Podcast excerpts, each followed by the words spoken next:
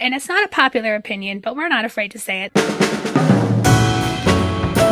Those are today's guests, general music teachers and podcast hosts Tanya Lejeune and Carrie Nicholas, about to get real with some advice for first and second year teachers. Welcome to Music Ed Insights. I'm Alan Feirer here with Steve Shanley. Each episode, Alan and I talk with national thought leaders in music education with practical insights for K 12 music educators. Steve, tell us about today's guests. Tanya Lejeune and Carrie Nicholas are Kodály inspired elementary music teachers who love to share songs, activities, lessons, and ideas for the music room, especially via their popular podcast, Music Teacher Coffee Talk, which began in 2017 and recently celebrated its 119th episode. Both Tanya and Carrie have been teaching for over 20 years and are currently elementary general music specialists in the Jefferson County Public Schools near Denver, Colorado. Find their full bios, show notes, and resources at musicedinsights.com. What was a high point for you in this interview, Alan? Oh, I loved Tanya's take on the teaching of rhythm. Those two minutes should be required listening, especially for secondary level ensemble directors. What about you, Steve?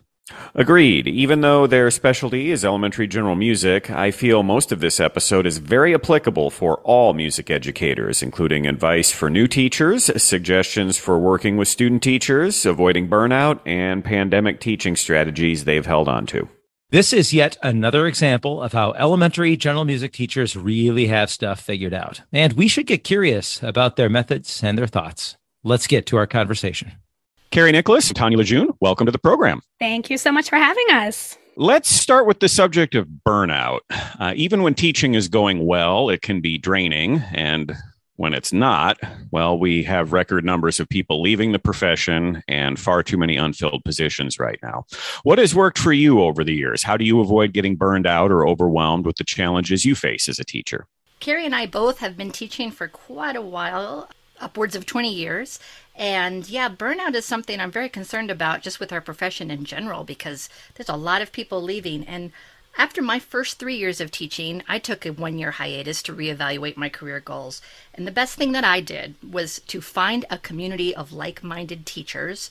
And that happened through my Kodály training that I got uh, at Colorado State University. There, I really found not just the people, but a philosophy that I resonated with that I really saw as like a lifetime career goal of how I want to enrich the lives of other people. And I feel like it's more of a a mission statement in my life overall than just a job. And so I really committed to, you know, this is where I'm at. These are my music ed people.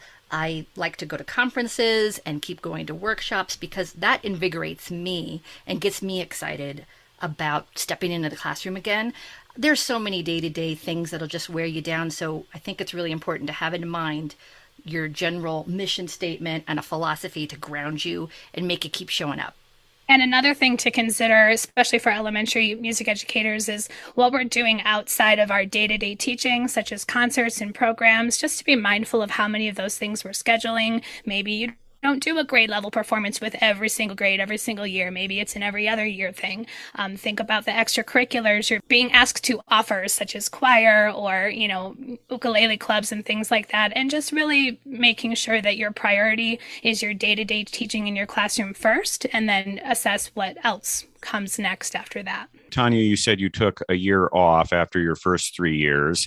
Can you think of some things that were happening year three that were frustrating to you that you either handled differently or said no to or just had a different frame of mind for addressing when you return to the profession? The things that maybe burnt you out that caused that one year hiatus that when you face those same challenges uh, you approach them differently yeah, I think really what got to me and the reason I left for a year is because I really felt like I didn't know what I was doing as far as teaching music. I thought children are coming in the room, they're having a good time, they're doing these musical activities, they're playing instruments, they're singing, they're playing games, but I didn't have a focus. And I kind of felt like an overpaid camp counselor.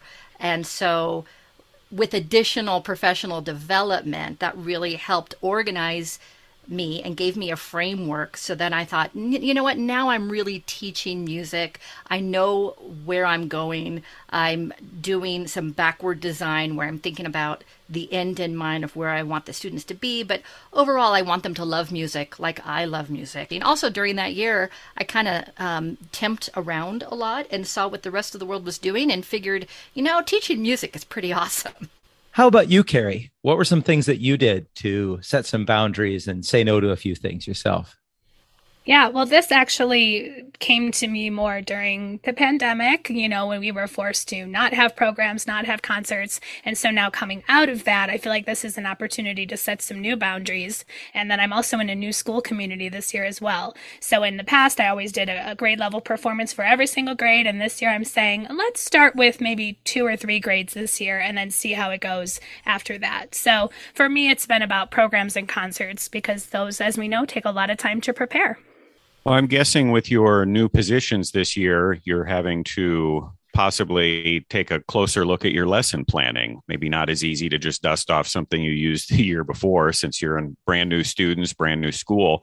Uh, can you talk a little bit about your approach to lesson planning and how it's evolved throughout your careers?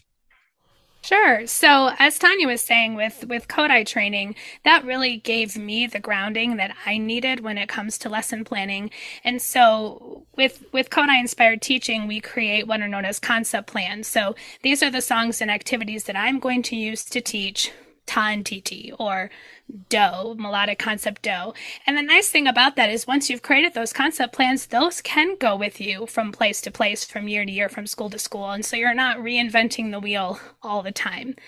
That said, though, we as Kodály educators also strive to make sure our song literature and activities are culturally relevant to the students that we are teaching. So obviously, there needs to be changes when you go to a new school community and you see that you have a large population of a certain student population, and you really want to make sure that you are, are meeting those students and providing those mirrors so they can see themselves through music, but then also showing them those doors where they can see other music from different cultures and different places places in the world. So it's it's a balancing act. Yes, there's lots of things we can carry from year to year, but then in school to school, but then there's changes that need to be made as well to keep things fresh for ourselves. But I myself, something that I've learned throughout my career is I don't have to reinvent the wheel every single year. Once I have solid activities in place that I know work well with kids, it's okay to repeat those from year to year.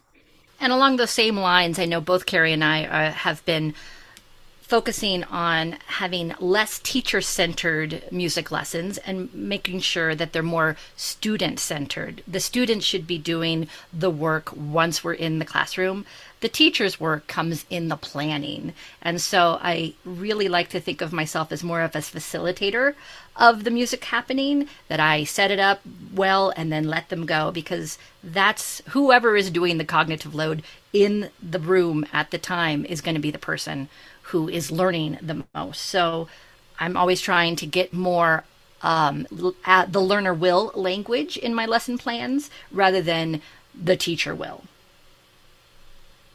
Can you talk a little bit, Carrie? You mentioned needing to use music from uh, the the population that you're serving, and and that's an important part of the Kodály philosophy. But how how how did you go about when you got into your new community figuring out what kind of music might be appropriate and relevant? Well, I'm still working on it because I actually haven't seen the students yet in my new community.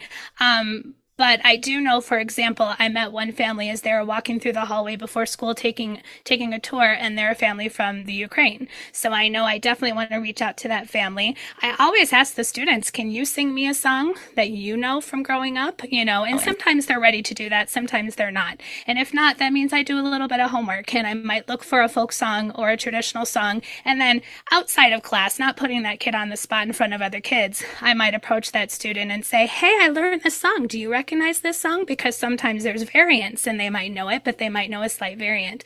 So just doing your research outside of school, there's so many wonderful resources out there to find folk music from throughout the world, but also popular music from throughout the world as well. It's not just about traditional folk music, but we can also easily just find traditional music from many different cultures and countries through YouTube and Spotify. So um, that's usually my approach is doing some homework, talking to the students, seeing if they recognize the music, and finding things that resonate with them. Yeah, I've often caught students um, outside at recess and I'm thinking specifically specifically about a group of second grade girls who are singing and playing a game that I'm not familiar with. And so I'll approach them and I'll say, "Hey, you know, I have already have a relationship with these students and say, "Can I record you? Can I take a video of you doing this song? I don't know this one." And most of the time, they're just thrilled to do that. And it, for me, it's really interesting to go and see if I can track that down, um, because children they're making their own music away from us, whether we see it or not. That's something that's we, we have to remember that there is childhood music that's happening and it's not always what's going on in our classroom and it's kind of fun to see what's happening you referenced the pandemic earlier i'm curious if uh, either of you ended up liking and retaining any of the changes that you were forced to make uh, during the pandemic even once school kind of started to look a little bit more normal again most definitely. Um, Carrie and I collaborated a lot during the pandemic, getting things ready, and we learned many tools. Um, as a learning platform, Google Classroom for older students like third grade, fourth grade, fifth grade was a wonderful tool, and Seesaw for younger students. But I know Carrie has done uh, used the platform Seesaw for even older students because within Seesaw there is an ability for students to record themselves. So if they have, say, a composition uh, assignment where they write out a rhythm or they write out a rhythm with a melody, they can just hit record and record themselves. And it was a wonderful way to assess when we weren't all in the same room. But now, being back in person, I'm still setting up my Google Classrooms, my Seesaw. It's not what I'm doing all of the time. It's just another tool that I can use for assessment, and the students still really enjoy that along with a lot, a lot of videos. I made a lot of videos instructing students um, and leading in song. And I've been saving those videos and using them, especially for sub plans. Um, and I have a non music sub who will walk into the classroom and they'll just be thrilled that all they have to do is pull up the file that I've left for them and press play. And there I am leading them and telling them what's going to happen during this class period you know, before the pandemic, I, it was really important to me when we were doing folk songs or uh, folk dances or singing games that involved touching, touching hands or linking elbows and those things. And it was a non negotiable in my classroom. And my kids got to understand that and know that. And that was just something we did in music class. And I didn't have too much pushback after maybe the first week or two of school. Well, since the pandemic, I've obviously had to let go of some of that. And while we still do folk dances and things that involve touching, I do give students an out if they they're not comfortable, I'm not going to force them anymore. Um, so I give them alternate things they could do. Instead of touching hands, they can hold hands close to each other. Instead of doing an elbow swing, they can just do a do-si do that doesn't involve touching. So just giving students some outs and modifications if they're not feeling comfortable. Any ideas for for what our secondary teachers can be stealing from you?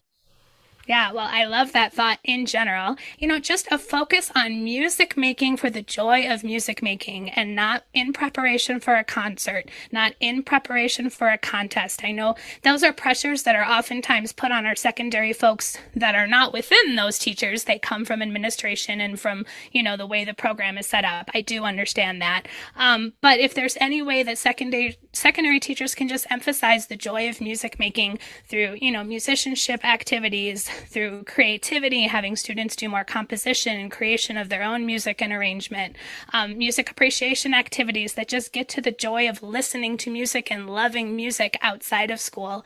Yeah, I would also encourage that any secondary choir, orchestra, band teacher have a conversation or even have a meeting among the elementary, middle school, and high school people, not just for planning festivals, but also to see that, okay, well, these students have prior training. They're not born at 14.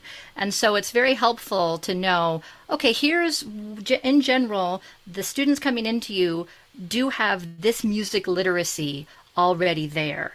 And I'm not going to get too specific about something like rhythm syllables or counting using one and a two and. But and I'm not saying don't do that in secondary, but why not bridge what they already know? If they already have a rhythm system, be it ta, ti, ti, do, do, day, why not take them with that? Because if students are already fluent with that language, why not use that and then bridge them into the rhythm counting that you prefer as a secondary teacher, but you know, you could really see them flourish faster musically if you start from where they already are. Could you talk even more about teaching rhythm and what you think secondary teachers really ought to do when it comes to teaching rhythm? Okay. Well, I'm a firm believer that it is better to know how to do it than know what it is. So, for example, I would rather my students look at a quarter note and go, oh, ta, and look at quarter, quarter, eighth, eighth quarter and go, ta, ta, ti, ti, ta. It's more important that they can fluently speak, sing, play the rhythm, then they're able to sit down and point out, ooh, there's an eighth note, it gets half the beat in this situation. I mean, all of that knowledge is definitely important, but I'm looking for rhythm fluency. And if we give students like specific rhythm syllables, and every time they see 14, four 16th notes beamed together, they say ticka ticka then they can be in a situation where they're sight reading rhythm and all of that just comes out. They can be fluent in speaking, playing, singing a rhythm. Um, and they don't have to worry about what beat am I on, what number is attached to this. Now, I've also had pushback on that idea because band, choir, orchestra people have said, well, I want them to know what beat we're on. You know, oftentimes in my teaching, I will stop the class and go, okay, tell me what measure, what number measure, what number beat is your ticka ticka on in this piece. And they're able to do that because I've it, broken it down developmentally for the elementary student. And I, I'm pretty sure they carry that knowledge into their secondary experiences. So when you use rhythm syllables, you're giving them a language instead of giving them a quantitative number system. And I'm not an advocate of any specific rhythm syllables. I just say be consistent. I love that the message of consistency because I feel like it's very tempting to go to a conference and oh, this school has an amazing program. They use Takadimi. I need to go home and teach Takadimi. And three weeks later, I've been teaching Takadimi and it's no better. And so I think to hear from a couple of veterans like you two that maybe the method in and of itself isn't as important as picking one, doing a good job with it, and being consistent. So that leads into my next question, which is uh, what are some of your top tips for first and second year teachers in particular, those who are just getting started? Well, I would say any first or second year teacher, and let's just face it, I think any teacher would really do themselves a favor by going to PD, going to workshops, maybe going to conferences if they can afford it, the professional development is wonderful, but really you want to find like minded teachers that you can have these conversations with because that I think is really what. Uh, excites you to be the best when you walk into the classroom. I get so much Uh, love of my own career by talking through these things with like minded people. And also, it makes you realize that, yeah, you might be an island in your school, but there are people out there who are going through the same th- thing, might have ideas. So, finding your community of people is just so very important. And I also, along with that, it has to be said that people teaching college are doing a wonderful job. They can't adequately prepare you for life in elementary music here in the 21st century. There's something to be said from getting some education from people who are in the trenches.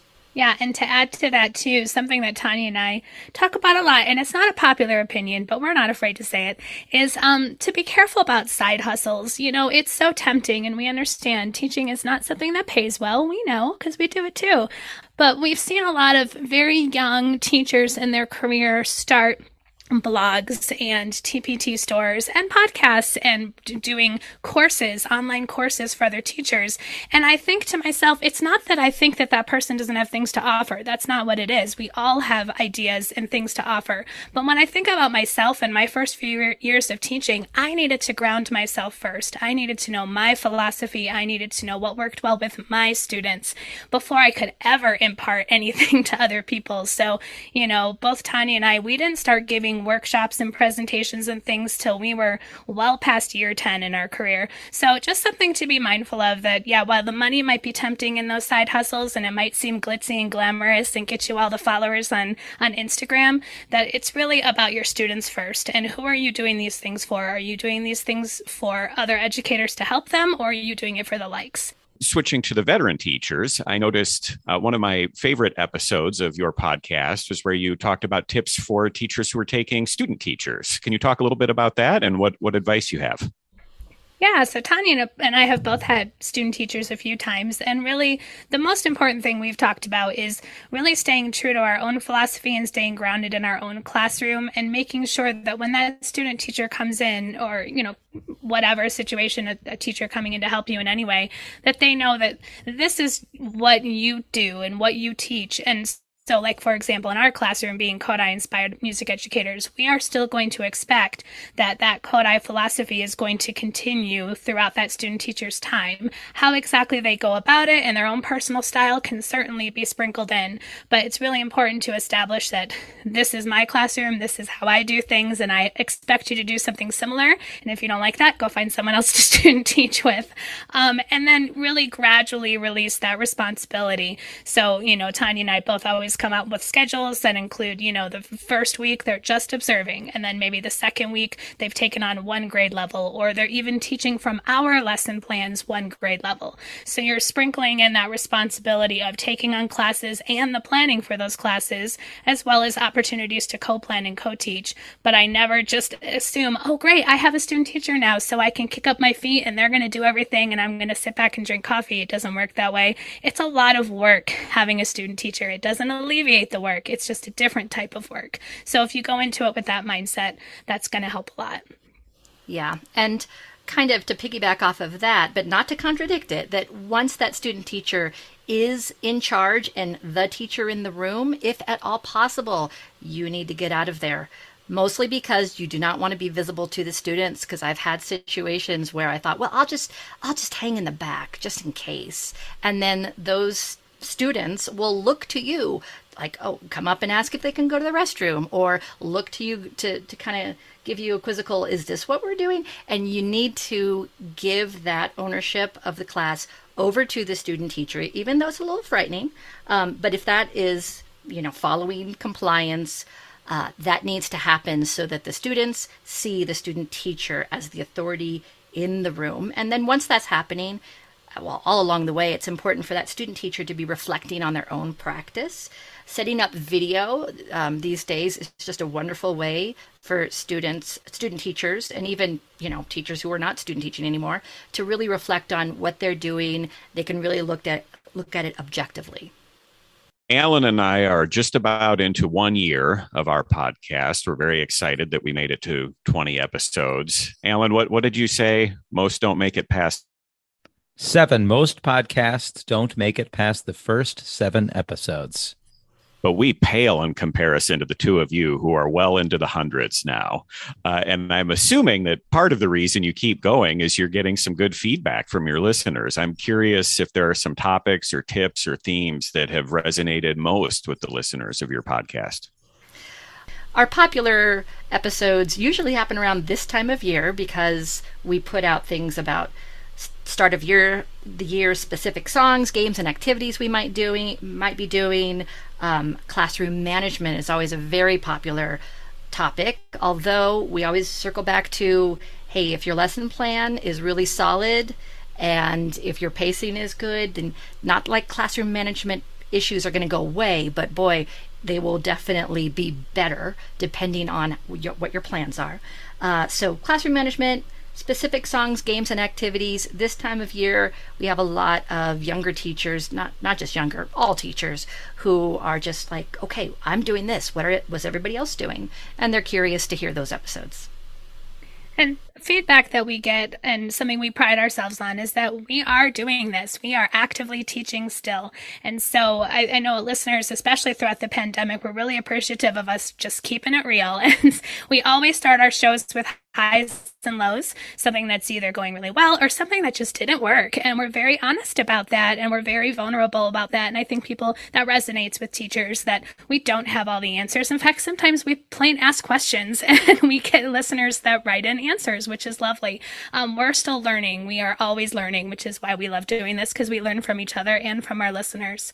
Um, and then something else that we do a little different um, is in the summertime. You know, we kind of struggled with, well, what do we talk about in the summertime? We didn't want to just take a break. We wanted to keep talking, but what do teachers typically do in the summer?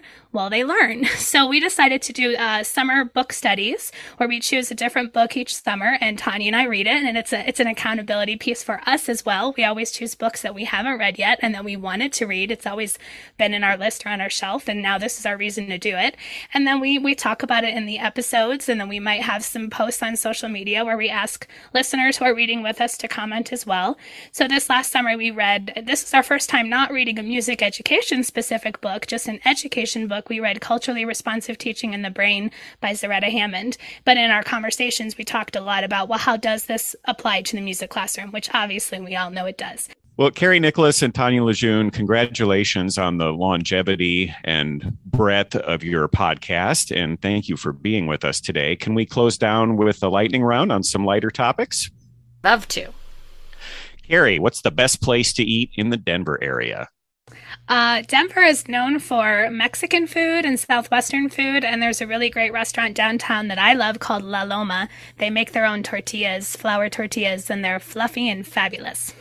Tanya, best place to eat in the Denver area?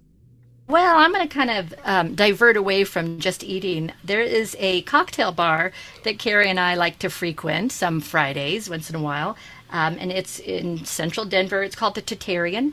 All of the drinks are named after trees, and they often do things like light a cinnamon on stick on fire and let it smoke. And, and we're big fans of, you know, seeing things smoke and then drinking them.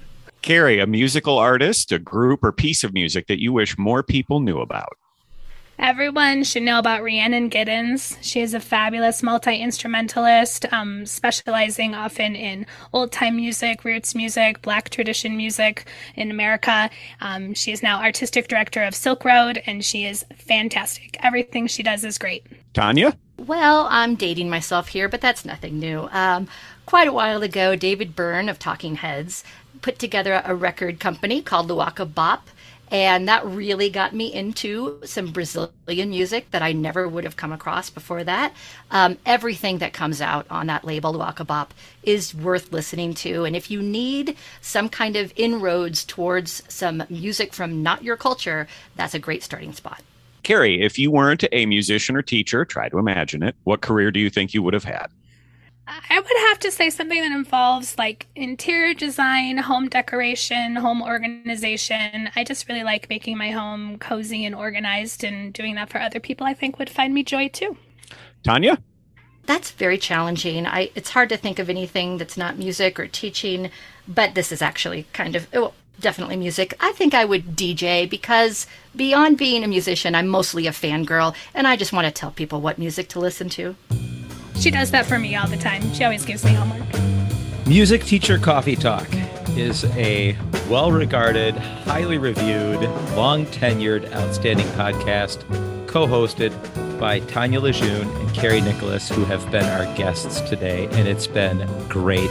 Tanya, Carrie, thank you, both of you, for spending this time with us. Thank you so much for having us. It's been great. Thanks. You've been listening to Music Ed Insights. Please support this podcast by subscribing, rating, and reviewing it. We want to make this as thoughtful and practical as possible. Please send us your ideas for guests and suggestions for improvement. You can do that through our website, www.musicedinsights.com. You can also reach us on our Facebook page, Music Ed Insights, or via Twitter at Music Ed Insights. Our website is also the place to find programs program notes, links, and a one page download of this episode's key takeaways. That's www.musicedinsights.com. This podcast is sponsored and supported by Normal Design, Winterset Websites, Group Dynamic, and the Coe College Music Education Program. Learn more about them at our website and let us know if your business or organization would like to join that list. New episodes drop every two weeks on Monday mornings. Get current. Stay relevant. Music Ed Insights.